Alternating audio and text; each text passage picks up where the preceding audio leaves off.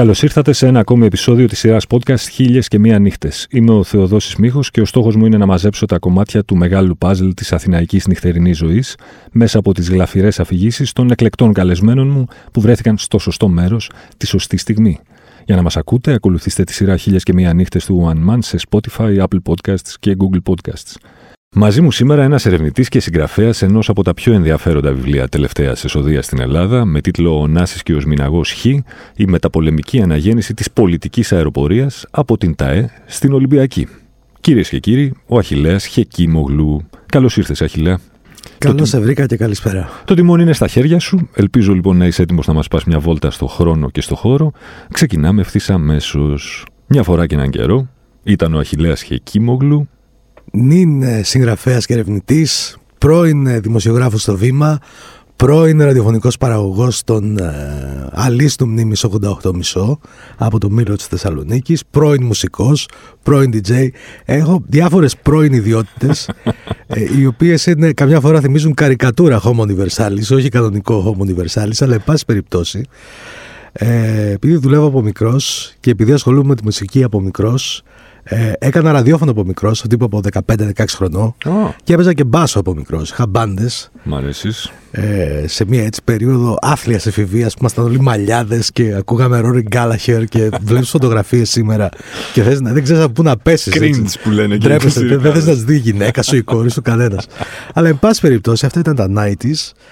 Ανέπτυξα ένα δεσμό με τη μουσική από μικρός. Αυτό βοήθησε πάρα πολύ. Βοήθησε καταρχήν τον μπάσο πάρα πολύ στο να φτιάξει το αυτη Ε, το, το μπάσο εκπαιδεύει το αυτή διαφορετικά. Οπότε μετά ως DJ μπορείς να κάνεις και άλλα πράγματα που δεν είναι άμεσα έτσι. Δεν τα καταλαβαίνουν όλοι εύκολα. Mm-hmm. πολλά χρόνια πάνω από τα για να το καταλάβουν.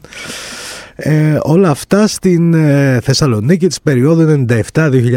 Μετά εξαφανίζομαι. Μετά γίνομαι άλλος άνθρωπος όπου δουλεύω στο βήμα για καμιά δεκαετία χρόνια τα περισσότερα χρόνια ως ε, συντάκτης υποδομών, μεταφορών και δικτύων και έτσι προκύπτει η αεροπορία. Έτσι.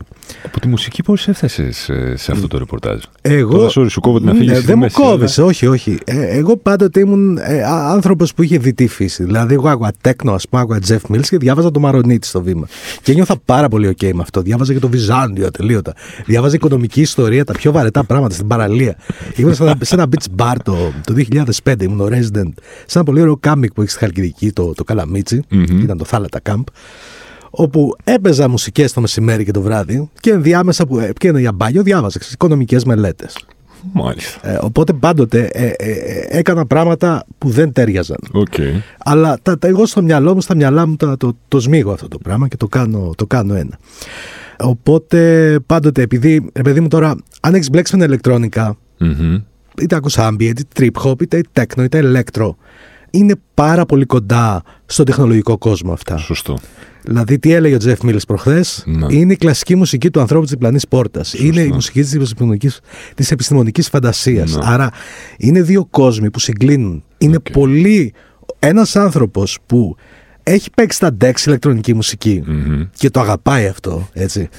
Μετά, αν του φέρεις του φέρεις ένα μίκτη, του φέρεις ένα iPhone, του φέρεις μια κατζετιά, του βάλεις να διαβάσει ένα τεχνικό κομμάτι και μετά έρχεσαι του μιλάς, παιδί μου, του πεις ότι σήμερα το, ένα αυτοκίνητο σήμερα, έτσι, ένα αυτοκίνητο της Mercedes, της BMW, έχει παραπάνω κώδικα μέσα του και παραπάνω τσιπάκια από ένα Airbus, έτσι, από ένα αεροπλάνο επιβατικό.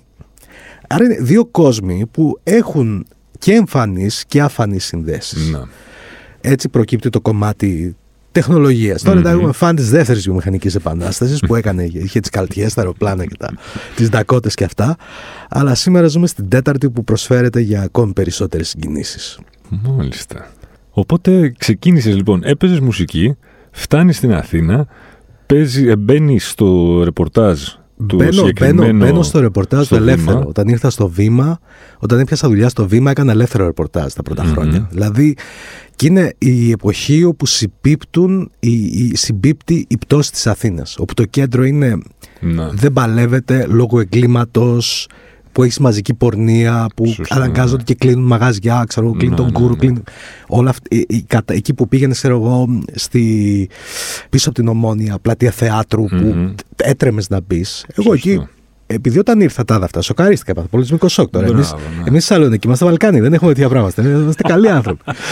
λοιπόν, οπότε όταν είδα όλο αυτό, το οποίο εμένα μου έκανε πολύ μέτα, ήταν μεταποκαλύπτικα. Ήταν, ήταν Mad Max ε, 4, ας πούμε. Α, σου φάνηκε σου τόσο πολύ, ε, ναι, τόσο ναι, έντονα. Ναι, ναι, ναι, ρε, τώρα αφού θυμάσαι, όποιος έβγαινε έξω, ας πούμε, περνούσε στην Ευρυπίδου ναι. Παρασκευή βράδυ, που ήταν, ξέρω εγώ, 100, 200, 300 Έκανες λίγο το σταυρός.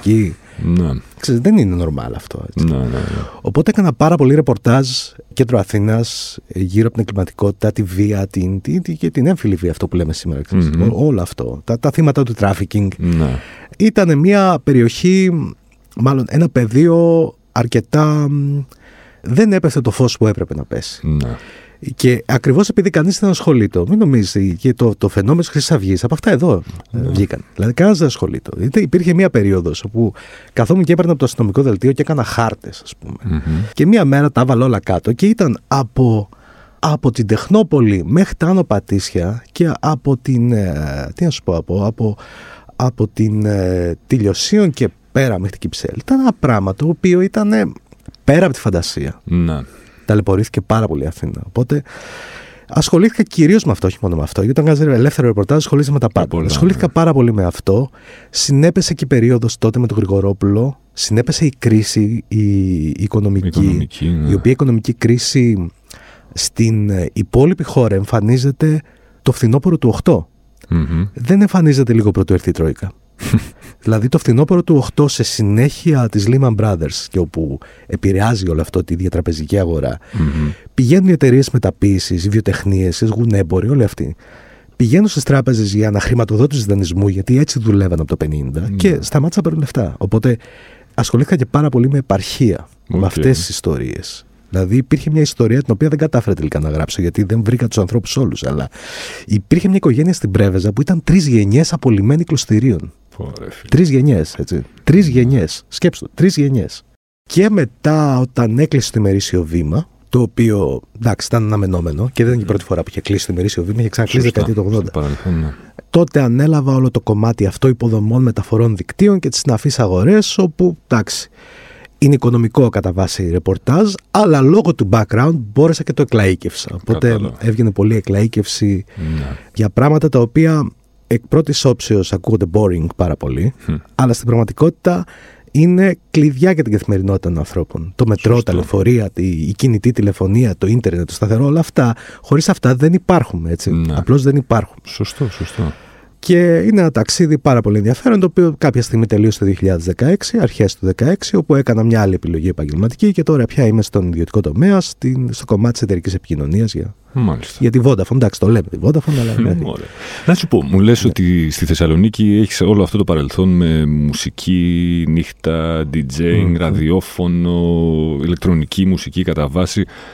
Άρα ζούσε τη νύχτα της Θεσσαλονίκης αρκετά. Τη ζούσα, έτσι. τη ζούσα. Καταρχήν τη ζούσα στο DJ πολλά χρόνια. Mm-hmm. Μια χρονιά κιόλας είχαμε ανοίξει, είχαμε κάνει και μια προσπάθεια για ένα κλαμπάκι δικό μας μες στο Μήλο. Το 2003-2004. Ήταν μια βραχύβια προσπάθεια. Το κλαμπ λεγόταν Q. Και Από ήταν το, το κλαμπ. Όχι, όχι, έτσι. Τυχαία προέκυψε. Ήταν... Ήμασταν οι πρώτοι που είχα φέραμε στην Ελλάδα τον Bonobo τον oh. Οκτώβρη του 2003. Και ήμασταν και οι πρώτοι που φέραμε στην Ελλάδα το Funk the Void. Αυτοί είχαν έρθει τότε και με πολύ έτσι, ελκυστικά λεφτά. Ο Μπονόμπο τι κόσμο είχε μαζέψει τότε, που ήταν. Είχε μαζέψει αρκετό. Είχε μαζέψει αρκετό. Εντάξει, όχι πάρα πολύ. Όχι ήταν πάρα ακόμη. Πολύ, αλλά ήταν πολύ cool τύπος, yeah. πάρα πολύ χαμηλών τόνων. Ούτε τον έπαιρνε χαμπάρι. Δηλαδή είχε βγει βόλτα στην πόλη, παίρνει τον Μπονόμπο, Μπονόμπο, τίποτα. και θυμάσαι, είχε πει και την ιστορία, ας με τη. Θυμάσαι το πρώτο hit που είχε κάνει. Είχε μέσα ένα μπουζουκάκι από την Άννα Μούσχουρη. Μπράβο. Όπου κάπως είχε φτάσει μια κασέτα από φίλο του, ας πούμε, ελληνικής καταγωγής και το άκουσε και γούσταρε και το έβαλε μέσα. Είναι βασικός λόγος που ο Μπονόμπο έγραψε ωραία, γιατί μπήκε με μπουζουκάκι. Το μπουζουκάκι γράφει ωραία στην Ελλάδα. Είτε το ακούς από, από ρεμπέτη, είτε το ακούς από, από την Ninja. Το έχουμε στο DNA μας. Εν πάση περιπτώσει, ε, όλο αυτό το ταξίδι με βοήθησε στο να γνωρίσω, ρε παιδί μου, τους παραγωγούς, mm-hmm. συγκροτήματα, DJs, όλα αυτά. Και, Όταν κατέβηκες ε, στην Αθήνα, έχοντας γράψει πολλά χιλιόμετρα το κοντέρ σου στη νύχτα της Θεσσαλονίκης, ποιο ήταν το πρώτο πράγμα που σου έκανε μεγάλη εντύπωση ως προς τη νύχτα καθ' αυτή της Αθήνας, Οι πιο μεγάλες διαφορές, ομοιότητες, εγκύτητα, Αρκετά πιο χήμα. Και δηλαδή... πού νύχτο περπάτησες αρχικά τουλάχιστον περισσότερο στην Αθήνα; Ε, δηλαδή, ποιο μαγαζί έκανε στέκι σου αμέσως; Στον Γκάζι πήγαινα πάρα πολύ. Αχα. Το οποίο τότε μόλις είχε ανοίξει και το μετρό τότε. Ναι. Οπότε Hoxton και τέτοια. Hoxton. Δηλαδή, μαγαζί τύπου Hoxton δεν θα υπήρχε στη Θεσσαλονίκη Τώρα θα τώρα άνετα τώρα. Ναι. Αυτό το χυμαριό ρε παιδί μου του Hoxton ή του Yoga Bala, ας πούμε, ναι. ήταν κάτι που μου άρεσε πάρα πολύ. Τα κυριλέ, εντάξει, τα κυριλέ είναι κυριλέ παντού. Αλλά το, το χυμαριό αυτό, ειδικά το Γιωκαμπάλα, ήταν πάρα πολύ ωραίο μέρος. Ναι, ναι, πάρα πολύ ωραίο μέρος και έπαιζε και τις πιο ωραίες μουσικές. Ναι. Μαζί με τον Γκούρ τότε, ας πούμε. Ήταν... ήταν αρκετά μεγάλο για να το πεις κλαμπάκι και, αρκετά μικρό για να το πεις μπάρα. ας πούμε. Δεν ήταν μέγα κλαμπ για να, ξέρεις, να χάνει το παιδί τη μάνα, ας πούμε, και η μάνα το παιδί. Εκεί κυρίως. Και εντάξει, και σε όλο τη στην Κολοκοτρόνη. Έτσι. Ναι. Κολοκοτρόνη ήταν πάρα πολύ. Και είναι και παραμένει. Η Κολοκοτρώνη κρατάει το πνεύμα που είχε στα μαγαζιά της τα βασικά. Τα κρατάει το, δεν έχει χάσει το πνεύμα εκείνο. Ναι. Έχει αλλάξει το γύρω-γύρω. Έχουν γίνει τα Airbnb, έχουν γίνει τα κυριλέ, τα, τα, street food κτλ. Κυριλέ βρώμικο ε, το οποίο δεν υπήρχε πριν ναι. ε, εκείνη την περίοδο, αλλά κρατάει εκείνο το πνεύμα και εντάξει, νομίζω ότι είναι, είναι για καλό. Λοιπόν, κάθε φορά που βρίσκομαι με κάποιον με, που έχει ζήσει πολλά χρόνια και, έχει, και την έχει ζήσει δυνατά τη Θεσσαλονίκη, θέλω να μου απαντάει στην εξής ερώτηση για να δω αν θα καταλήξω κάποτε σε ένα ασφαλές συμπέρασμα, γιατί την αγαπώ πάρα πολύ τη Θεσσαλονίκη και η, η απορία μου μεγάλη είναι η εξής κατά τη γνώμη μου, το καλό της Θεσσαλονίκης, το οποίο δεν λειτουργεί εδώ πέρα, είναι, θα μου το επιβεβαιώσει ή όχι εσύ, ότι επειδή μου είναι τέτοια η φύση της πόλης, το μέγεθος, δεν ξέρω, που εκ των πραγμάτων γίνεται μια όσμωση των φυλών, εντός αγωγικών φυλών. Δηλαδή, τι εννοώ, στις 6 το πρωί στο Μπερλίν, αν έχει κάποιος αντοχές να πάει ακόμη στο Μπερλίν στις 6-7 το πρωί, θα δει από τον παλιό Πάνκι μέχρι τον μερακλωμένο λαϊκό, ας πούμε, που έκλεισε η πίστα και θα πάει να πιει ναι. και τις τελευταίες του, τα τελευταία του Εντάξει, Το Μπερλίν είναι θεσμός, έτσι. Είναι, είναι θεσμικός. Ο Θόδωρος ο Μπερλινάς είναι θεσμικός τύπος. το ξέρω, φοβερός. Πάρα πολύ, πάρα πολύ γλυκός. Σχεδόν συστημικός ο Θόδωρος. Είναι εντάξει, είναι, είναι θεσμικό τέτοιο. Ναι. Εμένα τότε το, το, το δεν την πολύ πάλευα, αλλά εν πάση περιπτώσει. Ε... Γίνεται. Είναι όντως πραγματικότητα αυτή η όσμωση των φυλών που μας φαίνεται εμάς των. Κοίτα, επειδή είναι, είναι, πιο μικρή, είναι πιο μικρή η κλίμακα. Δηλαδή τώρα σκεφτείς ότι ε, όσο είναι το τετράγωνο ε, από την Αγγελάκη στο λιμάνι και από την παραλία στην Εγνατία, ας πουμε είναι όσο είναι το, το, το, το ιστορικό τρίγωνο. Όσο ναι. είναι δηλαδή το Ερμούς στα δύο Αθηνάς, δηλαδή. Ναι, άντε ναι. και λίγο πιο μεγάλο. Η διαφορά η ποιοτική είναι ότι στο τετράγωνο που περιέγραψα ζουν 20-30 ανθρωποι Ενώ ας πούμε στο τρίγωνο ε, το ιστορικό τρίγωνο, ας πούμε, η απογραφή του 2001 είχε δείξει 100 ανθρώπους. 110. βέβαια. Τώρα εντάξει, θα έχουν ανέβει με τα Airbnb και τα λοιπά, αλλά δεν είναι το ίδιο. Είναι πιο πολύ εμπορικό. Γι' αυτό το, το κέντρο της Αθήνας, όταν κλείνει η αγορά, έχει τις γωνιές που εντάξει, είναι η νύχτα, είναι τα μαγαζιά, τα εστιατόρια που έχει τη εστασια αλλά όταν φεύγεις από αυτές τις γωνιές, λείπει ο άνθρωπος. Λείπει ο άνθρωπος γιατί έχουν φύγει οι μόνιμοι κάτοικοι. Και αυτό είναι ένα πρόβλημα που δεν έχει μόνο το ιστορικό τρίγωνο, έτσι, το, το, το κέντρο της Αθήνας, έχει όλος ο Δήμος Αθηναίων. Ναι. Ο Δήμος Αθηναίων μαζί με τους υπόλοιπους παλιούς Δήμους, που είναι ο Πειραιάς και Αληθέα, ας πούμε, γνωρίζει διαρροή πληθυσμιακή από τη δεκαετία του 70. Δηλαδή, αν, αν το δεις στη μικροκλίμακα της πόλης, η πολυκατοικία της Κυψέλης, και το λέω γιατί εμέναμε εκεί κάποια χρόνια, ε, η πολυκατοικία της Κυψέλης, ξέρω εγώ, το 75 είναι καινούρια, είναι 7, 5 ετών, 7 ετων είναι καινούρια. Και ο τύπος παίρνει τα παιδιά και φεύγει. Ναι. Οπότε αυτό το scale ισχύει για όλη την Αθήνα Για, για όλο το κέντρο. Και φάνηκε τώρα, δηλαδή, χθες που έβαλε η Ελστάτ τα νούμερα. Εντάξει, λαμβάνω υπόψη αρνητές απογραφής και όλα αυτά τα κουλά τα οποία δεν υπήρχαν όταν είμαστε πιτσιρικάδε. Sorry, δηλαδή. Σταματούσες στον Παίσιο και το, σεβ, το, το σεβόσουν όμως. το σεβόσουν, ήταν οκ, okay, ζούσε κιόλας. Μένα ζούσε κιόλας. ε, αλλά ε, είναι μια τάση που τη βλέπεις. Ναι. Ε, το ότι χάνει. Δηλαδή, παρόλο που είναι, είναι η πρωτεύουσα του ελληνικού κράτους, έχει την πλειονότητα του αστικού το κέντρο της όμως δεν μπορεί να κρατήσει τον κόσμο. Γιατί δεν έχει λύσει κανένα από τα προβλήματα της ναι. εποχής εκείνης. Οπότε αυτή είναι η διαφορά με τη Θεσσαλονίκη. Στη, στην οποία Θεσσαλονίκη το κέντρο κατοικείται κανονικά full. Ναι, το κέντρο, ναι, το κέντρο της Θεσσαλονίκης. Το οποίο επίσης έχει τα ίδια προβλήματα δεκαετία του 70. Έτσι, ναι. Δεν είναι ότι δεν τα, το τάλισε. Έχει πέντε, πέντε, πέντε κούνιες. Αυτές είναι. πέντε κούνιες για 100.000 ανθρώπους, ας πούμε. Ναι. Αλλά, εν πάση περιπτώσει, η, η παρουσία του μόνιμου πληθυσμού, η παρουσία των οικογενειών, ε, είναι λίγο, θα κάνει διαφορετικά τα πράγματα. Είναι καθόλου πνιγυρό όμως την ίδια στιγμή αυτό. Δηλαδή με την έννοια ότι, ρε παιδί μου, θέλοντας και μη, με το που θα βγεις από το σπίτι σου, θα τους πετύχεις όλους εκεί πέρα. Εντάξει, ναι. Αν μην νομίζεις, και εδώ τους πετυχαίνεις. Η κλίμακα είναι πάντοτε σχετική. Θυμάμαι όταν πήγα στο Πεκίνο πρώτη φορά. Mm. έχω ταξιδέψει Ασία και για προσωπικούς λόγους και για επαγγελματικούς. Όταν γύρισα λοιπόν από το Πεκίνο, η Αθήνα έτσι όπως κατέβαινες στην κυφυσία σου. Μου φαινόταν ρε παιδί μου. Σαν τη μακρινίτσα του πηλίου. Ε, ε ξέρεις, πολύ ένα χωριουδάκι ήσυχο. Που είχα και ένας ουρανοξύστης, ξέρω, πήγα στο Αθηνό. Ναι. Είναι πάντοτε θέμα κλίμακας. Το μέγεθος ενός τόπου. Γι' αυτό μπορεί να πας, ας πούμε, σε πόλεις μεσαίες ελληνικές, τύπου Βόλος, ξέρω εγώ, ή Αγρίνιο, και ο άλλος να παίρνει το αυτοκίνητο για 6 τετράγωνα. Ναι. Και εσύ να λες, κάτσε, σου λέει μακριά είναι. 10 λεπτά απόσταση. Μακριά είναι. Τώρα, στη Θεσσαλονίκη το μυστικό είναι ότι επειδή είναι πολύ μεγάλο το ποσοστό των φοιτητών στην πόλη. Mm. Γιατί μέσα στους φοιτητές βάζεις και ΤΕΙ, βάζεις και ΤΕΙΕΚ, βάζεις και παιδιά που έρχονται, βάζεις και κολέγια που έρχονται παιδιά από τα Βαλκάνια μαζεύεται κάθε χρόνο non-stop ό,τι και να συμβαίνει εκεί έξω. Ό,τι και να συμβαίνει. Η χειρότερη κρίση οικονομική, μαύρη μιζέρια, που γενικά είναι μίζερη η Θεσσαλονίκη τώρα. Γενικά είναι. Τι μίζερη. Θα μου το πεις μετά αυτό. Γενικά. Τι μίζερη. Μα μας φαίνεται ο παράδεισος επειδή Ανανεώνεται συνέχεια ε, ο νέος κόσμος. Mm-hmm. Ο νέος κόσμος και ο φορέας των νέων ιδεών. Έτσι. Σωστό. Δηλαδή, ε, γιατί τώρα, ας πούμε, τώρα, αυτό, αυτό θα το κόψει χολύπτης, αλλά γιατί τώρα ηχογραφούμε χωρίς χολύπτη; γιατί όταν ήμασταν 20, στα αρχίδια μας κάναμε ό,τι κουστάραμε. Ναι. Αυτό είναι ένας νέο. Είναι 25 που είπε τώρα, ποιος το γάμμα τον ηχολήπτη, θα το κάνουμε μόνοι μας. Δεν ναι. είναι γιατί είναι το πρωί, είναι να πούμε παιδιά, ηχολήπτη. Ω, κύριε, κύριε Μίχο μου. Ναι. Άρα οι, οι νέοι είναι, οι, οι φορείς είναι ο φυσικός φορέας των νέων ιδεών. Είναι ο φυσικός φορέας καινοτομίας, είναι ο φυσικός φορέας του πειραματισμού. Οπότε αυτοί θα φέρουν τα demo στη δισκογραφική, αυτοί θα φέρουν την μπάντα, τη φεύγα. Ξέρω εγώ, υπήρχαν εκείνοι. Πώς λέγανε, Mary's Flower Superhead. Ωραία μπάντα. Ναι. Όπου εντάξει, το, το ξέρω ότι πας drummer, mm. το, το drummer το ξέρω, την, την, την καλαμαριά για αυτό. Okay. Όπου μουσική οικογένεια. Αλλά ξέρεις, είναι γιατί πέφτεις σε ένα περιβάλλον τέτοιο. Θα σου έρθει ένας παλαβός από τον Βόλο, θα σου έρθει ένας παλαβός από τις Σέρες, είσαι και εσύ εκεί. Πού, πού γίνεται. Να. Βγαίνει.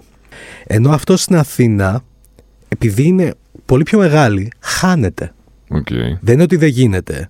Έχει και εδώ κέρατα γίνονται κάθε μέρα. Έτσι. Δηλαδή, όποιος άνθρωπος θέλει να κάτσει να ασχοληθεί, θα διαπιστώσει γύρω του βουνά ταλέντου. Ναι. Βουνά ταλέντου. Και αυτό είναι κανόνας. Αλλά εδώ, επειδή είναι πιο μεγάλη κλίμακα, ψιλοχάνεται. Ακριβώς. Επειδή εκεί είναι πιο μικρή, θες δεν θες, κάποια στιγμή θα πέσει πάνω του. Είναι μύθος ότι οι γυναίκες στη Θεσσαλονίκη είναι πιο όμορφες και οι άντρες πιο κυμπάριδε. Οι γυναίκες είναι πράγματι πιο όμορφες.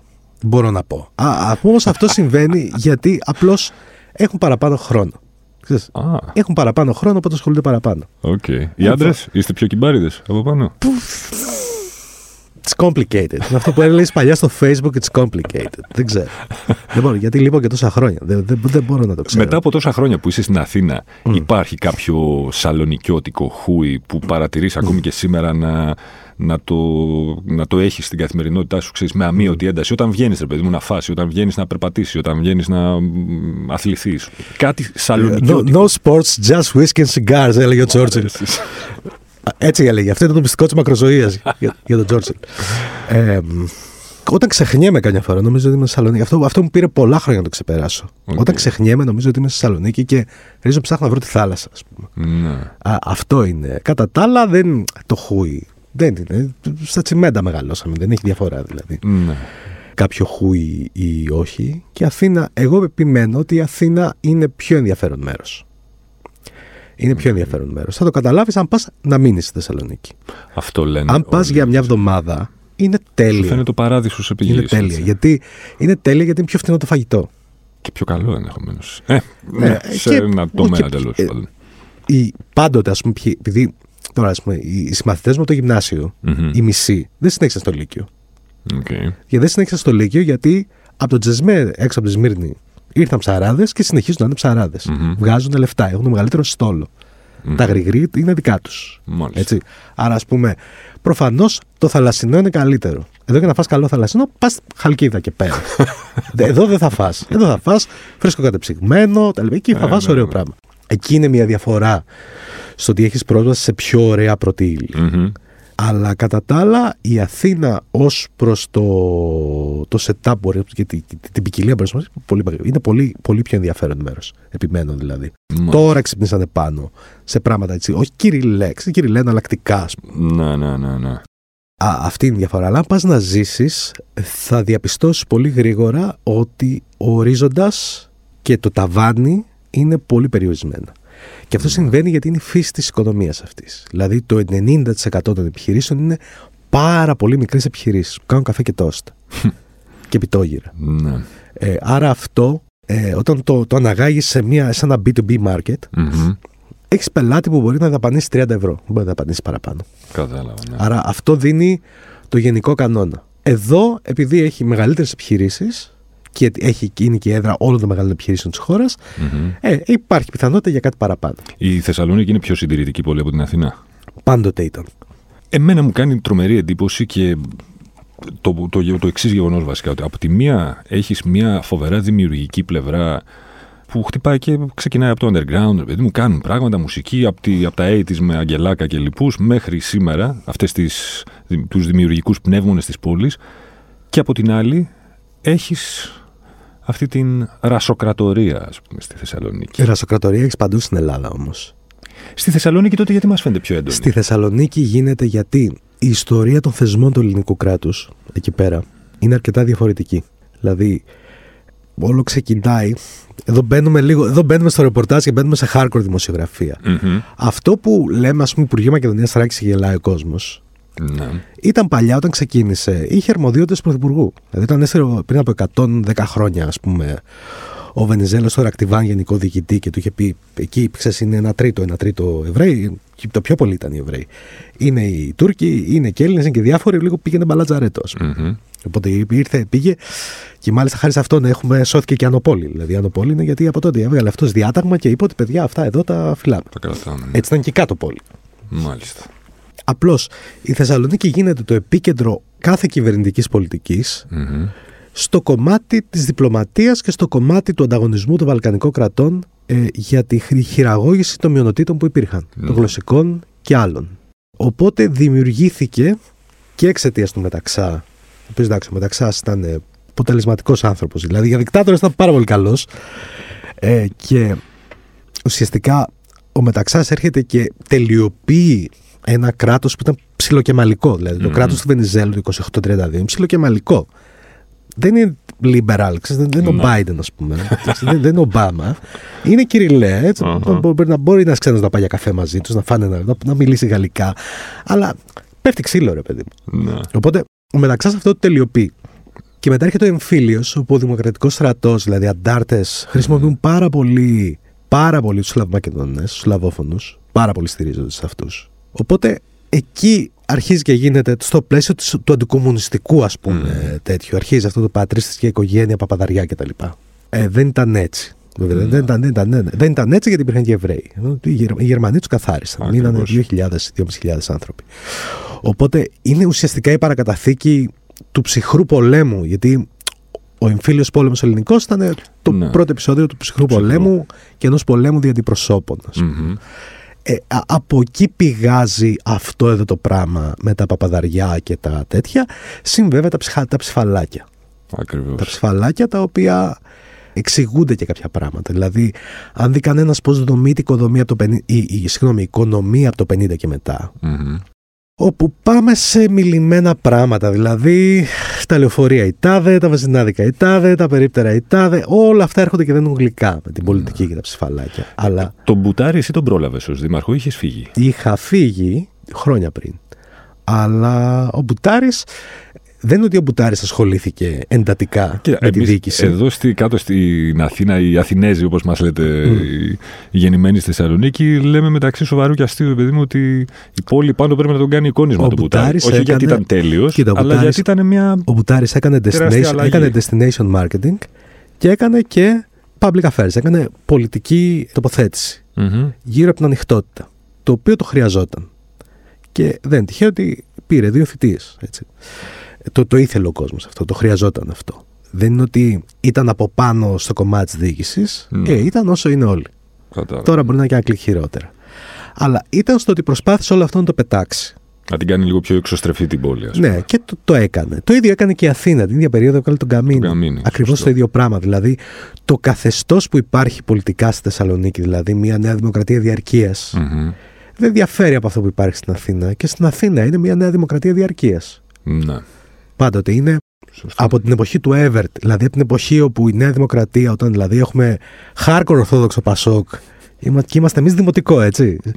Το πότε είσαι, το. 79. Ε, μαζί είμαστε μια ηλικία. Εμείς είμαστε δημοτικό. Την περίοδο λοιπόν που εμείς είμαστε δημοτικό και εκεί έξω έχουμε Πασόκ Ορθόδοξο πραγματικό. Με την πλαστική ε, σημαία. Η, η Νέα Δημοκρατία κατεβάζει τον ε, Κούβελα, τον mm. Εύερτ και τον Αδριανόπουλο. Και Σαρώνη παίρνει στους τρεις μεγάλους Δήμους. Και αυτοί είναι που ξεκινούν και τη ραδιοφωνία, έτσι. Σωστό. Σε ναι. αυτούς οφείλουμε τη ραδιοφωνία. Ε, από εκείνη την εποχή, ειδικά η Αθήνα πούμε, και η Σαλόνικη ήταν μόνιμα στα χέρια τη της Νέας Δημοκρατίας. Οπότε κάτι αντίστοιχο έγινε και στην Αθήνα. Απλώς στην Αθήνα η ανάγκη είναι διαφορετική. Ήταν διαφορετική. Ε, και ο Καμίνης το ίδιο πράγμα προσπάθησε να κάνει και έκανε βέβαια. Προσπάθησε. Και δεν είχε, μετά έγινε και βουλευτής. Τώρα, ο, ο Μπουτάρης ο Μπουτάρης όπως ήταν sui generis, είναι sui generis. Ξέρετε, παιδί μου, έχει, έχει καταρχήν είναι μια ιστορική που έχει το εμπορικό πνεύμα. Το να μεγαλώσει με το εμπορικό πνεύμα ε, σου βοηθά να βλέπεις τη μεγάλη εικόνα. Ναι. Και σε βοηθά να σκέφτεσαι αυτό το think big, ρε παιδί μου, που λένε οι Αμερικάνοι. Αν μεγαλώσει ένα σπίτι που δεν υπάρχει το εμπορικό πνεύμα, πολύ συχνά κάποια πράγματα μπορεί να σου φαίνονται πολύ δύσκολα, πολύ μακρινά. Σωστό. Το ότι είναι φορέας του εμπορικού πνεύματος βοήθησε πάρα πολύ. Mm-hmm. Το ότι είναι φορέας, πάντοτε ήταν φορέας και συναλλακτικό και τα λοιπά, αρκτούρο και αυτά, επίσης βοήθησε. Το ότι είναι αστός βοήθησε. Όλο αυτό βοήθησε. Mm-hmm. Κυρίως το να τους τη σπάσει όλου αυτού. να τους σπάσει τα συστήματα. ε, εντάξει. Αυτή είναι η, ναι. η τέτοια. Αλλά το ίδιο πράγμα είναι και στην Αθήνα με τον Καμίνη. Φτάνουμε 2022 και κυκλοφορείς ένα βιβλίο για το οποίο έχουν γραφτεί πολλά. Έχουν γραφτεί πολλά καλά. Πώς φτάσαμε, πώς σου ήρθε, πώς σου γεννήθηκε η ιδέα να γράψεις ένα βιβλίο για την ε, μεταπολεμική, όπως λέει και το tagline ας πούμε, του βιβλίου, αναγέννηση της πολιτικής αεροπορίας. Αυτό, Πώ γεννήθηκε αυτή η ιδέα; Αυτό να σου πω. Την περίοδο που ήμουν στο βήμα και ήμουν στο ρεπορτάζ αυτό, mm-hmm. ε, όταν είσαι στο ρεπορτάζ αυτό, ασχολείσαι με τα τρέχοντα και προσπαθείς να μαντέψεις τα αυριανά. Mm-hmm. Σπανίως έχεις χρόνο για το χθες. Τώρα, εγώ γενικά ήμουν πάντοτε. Μου άρεσαν τα παλιά, μου άρεσε η ιστορία, μου άρεσε η τεχνική ιστορία. Και όταν είχα χρόνο πήγαινα άφηνα πάντοτε ψυγείο που λέμε και στη δημοσιογραφία. Άφηνα και τον Αύγουστο κάτι κουφάξα στη μελέτη του Δοξιάδη για αεροδρόμιο, στη Μακρόνισο, κάτι ξεχασμένες μελέτες για σιδηρόδρομο στη Σαντορίνη που παρεπτόντω είναι πολύ καλή ιδέα το να έχει σιδηρόδρομο και η Σαντορινική Μήκονο, γιατί έχουν πια ένα εκατομμύριο ανθρώπους κάθε χρόνο. Εγλιτώσαν τα αυτοκίνητα. Ε, διάφορα, κάτι σιδηροδρομικές εγνατίε, κάτι, κάτι μεγαλεπίβολα παλιά. Πήγαινα τα ψάχνα ειδική βιβλιοθήκη και τα δημοσίευα από εκεί που. Mm-hmm. Και έβλεπα ότι τραβούσαν, τα διάβαζε ο κόσμος. Γιατί δεν είναι ότι βρίσκεις τέτοιο content έξω εκεί εύκολα. Ναι. Είμαστε πια, είναι ώρα, ξέρεις. Επικαιρότητα και επικαιρότητα. Ναι. Επικαιρότητα και ότι προλάβουμε. Ναι. Οπότε, όταν έφυγα πια από τη δημοσιογραφία, βρέθηκα για πρώτη φορά με ελεύθερα απογεύματα. Το απόγευμα ήταν σε εφημερίδα, δεν, το απόγευμα είναι prime time, δεν είναι mm. πιο να πιεις καφέ, τίποτα. Και άρχισα να γυρίζω στις βιβλιοθήκες να δω σταμπαρισμένα πράγματα που είχα από χρόνια που δεν είχα προλάβει να πάω να τα δω. Mm-hmm. Ε, με τα πολλά διάβασα τα βιβλία των παλιών αεροπόρων που δεν είναι 4-5. Δηλαδή, δες τώρα, 90 χρόνια πετάνε τα αεροπλάνα στην Ελλάδα και έχουν γραφτεί 5 βιβλία. Αυτό είναι. Δεν είναι τυχαίο. Mm-hmm. Και κάποια στιγμή έβλεπα στα βιβλία των παλιών, όλα είχα σε βιβλιογραφία, ένα βιβλίο που είχε γράψει ο ιδρυτής της ΤΑΕ, ο Στέφανος Ζώτος, που είναι και ο Σμιναγός Χ, όπου είναι και ο τύπος που φέρνει την πολιτική αεροπορία μετά τον πόλεμο στην Ελλάδα και είναι ο άνθρωπος που φέρνει και την πρώτη ξένη επένδυση στην Ελλάδα. Okay. Δηλαδή η ΤΑΕ ξεκίνησε με κεφάλαια και στόλο της TWA, μέσα στον εμφύλιο. Το οποίο είναι σουρεάλ. Είναι σαν να ακούσει σήμερα ότι πάει η Τέσλα στη Συρία ή στην Ερυθρέα και ξεκινά operations. Τέτοιο πράγμα είναι η Ελλάδα του 1946. είναι Συρία, Ερυθρέα, Ιράκ. Ε, Αυτός λοιπόν κάποια στιγμή το πήρε το κράτος, την εταιρεία το κράτος από τα χέρια, την πήρε ο Παπάγος το 53-54, έγραψε το καλοκαίρι του 55 ένα βιβλίο. Το οποίο mm. λεγόταν Τα Έτο Πειραματόζω. Ένα βιβλιαράκι, ουσιαστικά ένα public affairs ε, asset είναι. Το οποίο να το ψάχνω mm-hmm. εναγωνίω σε κάθε πιθανή γωνιά και κάθε πιθανή πλευρά, το οποίο ήταν αδύνατο να το βρω επί τουλάχιστον τέσσερα χρόνια. Μέχρι που διάβασα ένα βιβλίο του αέμνηση του Τρίφωνα Κουταλίδη, του, του δικηγορου ε, ο οποίος υπέγραφε ως Παπινιανός στο βήμα, ήταν και στο Δουσού του Δόλα αυτός παλιά. Είχε γράψει μια βιβλιάρα αυτό στο 12 που λέγεται Ο Δικηγόρος. Είναι φοβερό βιβλίο. Είναι σχολείο, κολέγιο, πώς να ζήσει και να δουλεύει με τον Νάση. Okay. Έτσι, δεν υπάρχει. αυτό δηλαδή, καλό το Πανελλήνιο να το διαβάσει. Αυτός μετά δούλεψε και με τον Καραμαλή πάρα πολύ. Μάλιστα. Οπότε τελειώνω το βιβλίο και λέω, τι γίνεται εδώ, αλλά καλέ. Ναι. Και πάω στο αρχείο του Καραμαλή και το βρίσκω εκεί σε ένα άκυρο μέρος. Δηλαδή σε έναν άκυρο υποφάκελο υπόθεση Siemens 54-55. Τότε τρέχαν το Μαρκεζίνη για μια υπόθεση Siemens που τελικά δεν ήταν, ήταν μη υπόθεση. Okay. Και βρήκα εκεί μέσα το βιβλίο αυτού τα policy papers του Ωνάση και του Νιάρχου, αλληλογραφία αυτού του Υπουργείου. Βρήκα δηλαδή υλικό που δεν το έχει δει κανείς ποτέ. Αυτοί που το γράψανε, μόνο και οι υπουργοί που το πήρανε. Και έτσι ξεκίνησε να ξεδιπλώνεται αυτό το νημα mm-hmm. Οπότε άρχισα να πηγαίνω σε αρχεία και να βρίσκω πράγματα τα οποία δεν τα είχε δει κανένας ποτέ όμως, σου λέω. Δηλαδή, η British Airways, ας πούμε, διαπραγματευόταν μυστικά με την Εθνική Τράπεζα. Mm-hmm. Τα αρχεία αυτά δεν είναι αποχαρακτηρισμένα στην Αγγλία ακόμη, δεν μπορείς να τα δεις. και εδώ ήταν, ήταν χήμα, χήμα στο κύμα στην Εθνική Τράπεζα, στο αρχείο. Το οποίο ήταν μυστικό και τότε, δηλαδή. Το ήξερα μόνο ο διοικητής. Και... Η, η ουσία είναι ότι όταν τα βάλω όλα κάτω αυτά για να μην μακρηγορούμε uh-huh. ε, και είδα τη μεγάλη εικόνα, είδα ότι παίχτηκε ένα πολύ μεγάλο παιχνίδι. Δεν είναι απλά ένα ωραίο business story ενός τυπά που έκανε μια εταιρεία που την πήρανε και μετά την κυνηγούσε και τέλος πάντων πήρε κάποια λεφτά πίσω. Mm-hmm. Ε, παίχτηκε γεωπολιτικό παιχνίδι τεράστιο μεταξύ των Άγγλων και των Αμερικάνων με αντικείμενο, μάλλον με φορέα την πολιτική αεροπορία. Δηλαδή, Άγγλοι Αμερικάνοι πλακώνονται προτού υπάρξει σχέδιο Marshall. Μάλιστα. Οι Άγγλοι θεωρούν ότι διατηρώντας την πολιτική αεροπορία μπορούν να κρατήσουν το footprint της αυτοκρατορια και οι Αμερικάνοι θεωρούν ότι αν μπουν θα πετάξουν τους Άγγλους για πάντα. αυτά όλα. Αυτά όλα εντάξει, τα ξέρουν οι πρωταγωνιστές των γεγονότων. Ναι. Αλλά δεν είναι κάτι που θα το δεις στι εφημερίδες. Θα μπορείς να μπεις στο αρχείο του βήματος ή των νέων ή της ελευθερίας. Θα δεις το ρεπορτάζ.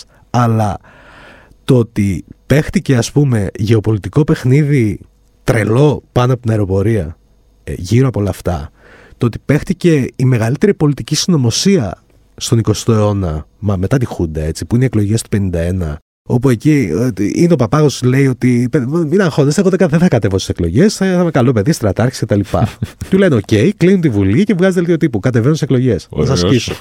Οπότε εκεί το παλάτι φωνάζει τα υπόλοιπα κόμματα και λέει: Αυτό πρέπει να το φάμε. Και βάζουν την αεροπορία, βάζουν την ΤΑΕ, που είναι η εταιρεία του Ζώτου, να κάνει πόλεμο στον ε, Παπάγο. Οπότε τα αεροπλάνα σηκώνονται Σεπτέμβριο, όλα τα αεροπλάνα της ΤΑΕ στην Ελλάδα και βομβαρδίζουν προκηρύξεις κατά του Παπάγου. Γιωτά, δεν πολέμεις, δεν έκανε. Και είναι χαμός. Τι λες τώρα; Ναι, ναι, μα γι' αυτό άλλο τον κυνήγησε μετά και τον έκλεισε. Λέω έτσι κάποια πράγματα πολύ χτυπητά. Ότι δεν είναι ένα σύνηθε business story, ένα οικονομικό βιβλίο. Εντάξει, okay, έχει και κομμάτια τα οποία δεν είναι ότι θα πεις τα τρελαίνουμε όταν διαβάζεις μια σύμβαση παραχώρησης. Αλλά okay. ε, κρύβεται από πίσω μια ροή γεγονότων πολιτικών, οικονομικών και κοινωνικών. Έτσι. Πέφτουν αεροπλάνα, παθαίνουν όλοι σοκ. Ή οι πρώτες προσλήψεις αεροσυνοδών όπου ανεβαίνουν οι κοπέλες πάνω που έχουν περάσει το short list, ξέρουν νοικοκυρικοί, αγγλικά, γαλλικά κτλ. Ναι. Κάθονται και λέει ο πιλότος, κρατηθείτε και αρχίζει τα boom, ας πούμε, και αρχίζουν και φεύγουν κάτω. Είναι fast Stranger Things λίγο. ε, το πώς χτίζονται όλα αυτά. Ε, άρα μεσολαβούν, ξέρεις, πλακώνονται ο Νάσης Νιάρχος μέσα. Ο Νάσης και ο Νιάρχος ξεκινούν και σκοτώνονται, σκοτώνονται για την αεροπορία. Αυτοί μέχρι πριν ήταν μπατζανάκιδε. Ναι. Δεν είναι ότι γουστάρε ένα τον άλλον, αλλά δεν είναι ότι σκοτώνονταν. Γιατί δεν να σκοτώνονταν. Mm. Παίζονται διάφορα πράγματα τα οποία είναι η πρώτη φορά που βγαίνουν στο φως. Γιατί είναι η πρώτη φορά που ανοίγουν τα αρχεία αυτά.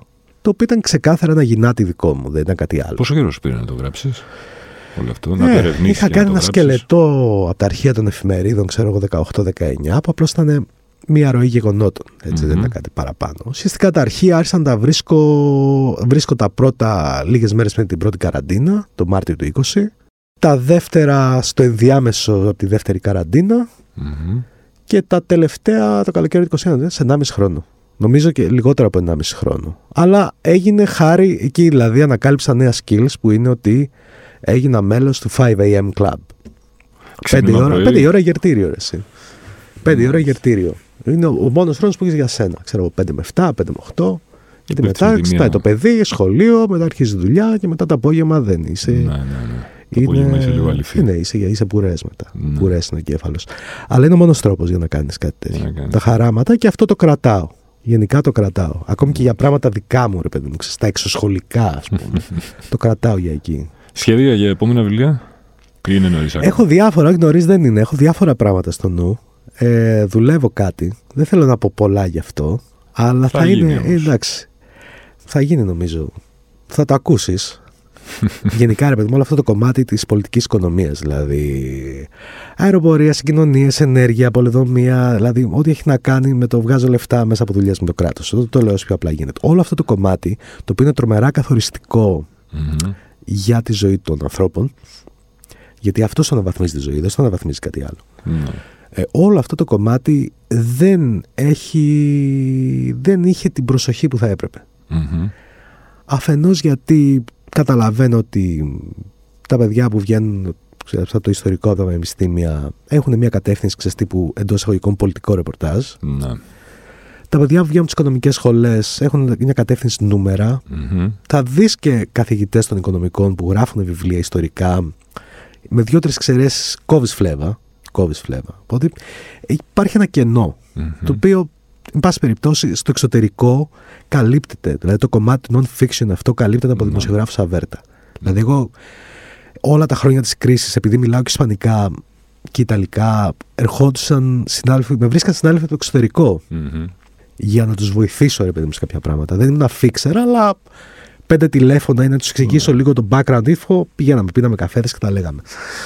Ε, η μισή από τους δημοσιογράφους που ξέρω από τη Γαλλία, την Ισπανία, ε, την Ιταλία, την Αγγλία ή την Αμερική έχουν γράψει και τρία-τέσσερα βιβλία. Ναι, Στην Ελλάδα για κάποιο λόγο, γιατί δεν προλαβαίνουμε, γιατί δεν μας πιστεύουν, γιατί δεν το πιστεύουμε εμείς, για κάποιο λόγο οι άνθρωποι που είναι μέσα στα πράγματα αυτά δεν γράφουν για αυτά. Ναι, το οποίο για μένα είναι λίγο ξύμορο. Θα πρέπει να γράφουν. Δηλαδή, αν υπάρχει κάποιος που μπορεί να εξηγήσει, να μιλήσει για τους The Best στο ευρύ κοινό, ξέρω να το κάνει. Ναι. Ε, για, για τον Αγγελάκα στο ευρύ κοινό. Ναι. εγώ έχει γράψει και βιβλίο και ο Αγγελάκας πρόσφατα, το, το ξέρει κανείς. Ναι, ισχύει. Είναι τόσα πολλά πράγματα, ρε παιδί μου, που οι άνθρωποι που ασχολούνται μπορούν να στα πούν. Ισχύει. Αν ε, έτσι για να κλείσουμε ναι κάνοντας τον κύκλο, αν γυρνούσες τώρα με κάποιο μαγικό τρόπο και είχες να παίξεις μουσική σε ένα πάρτι. Ναι. Είτε στη Θεσσαλονίκη, στα Πάτρια, είτε και στην Αθήνα ακόμα. Ναι. Με ποιο τραγούδι θα ξεκινούσες το σετ; Ανάλογα την ώρα, εσύ, ανάλογα την ώρα και το μέρος. Ε, Βγαίνεις ε, σύμφωνα με το line-up, ξεκινάς τη μία το βράδυ. Έλα να το κάνω πιο συγκεκριμένα. Στο Yoga Balla. Στο Yoga Balla. Yoga Balla. Ο Eric Pritz έχει κάνει ένα γαμάτο remix στο Depeche Mode. Δεν πες, βλέπω, ε. Αλλά Eric Pritch όμως. Okay. Eric Pritch δίνει, δίνει μια χαρά μέσα που δεν υπάρχει στο Depeche Mode, έτσι. Το κρατάμε λοιπόν. Αχιλέα, ευχαριστώ για την παρέα, για την επίσκεψη και την ωραία κουβέντα. Εγώ ευχαριστώ. Μην ξεχνάτε ότι για να μην χάνετε επεισόδιο αρκεί να βρείτε και να κάνετε subscribe τη σειρά podcast χίλιας και μία νύχτες σε Spotify, Apple Podcast και Google Podcast. Ραντεβού την ίδια ώρα, στο ίδιο μέρος, την άλλη πέμπτη.